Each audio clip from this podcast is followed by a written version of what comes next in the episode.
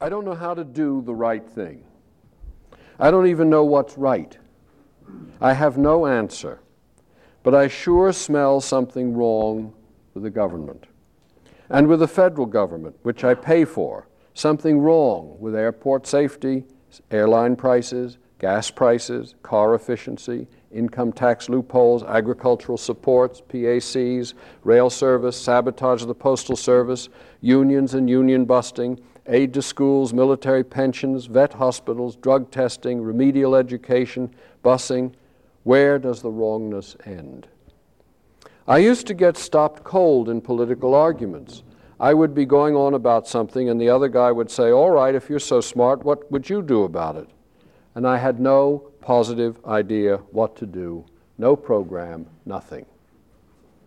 It wasn't just that I was impractical, I was empty my protests were suddenly emptied out because I had nothing positive to offer.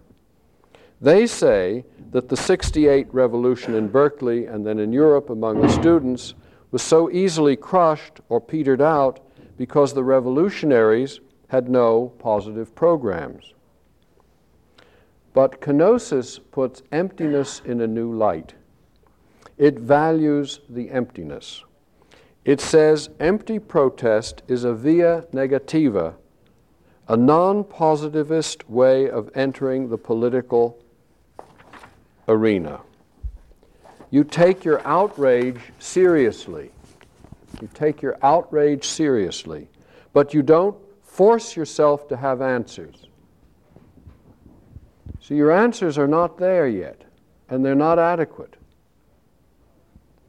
Trust your nose you know what stinks.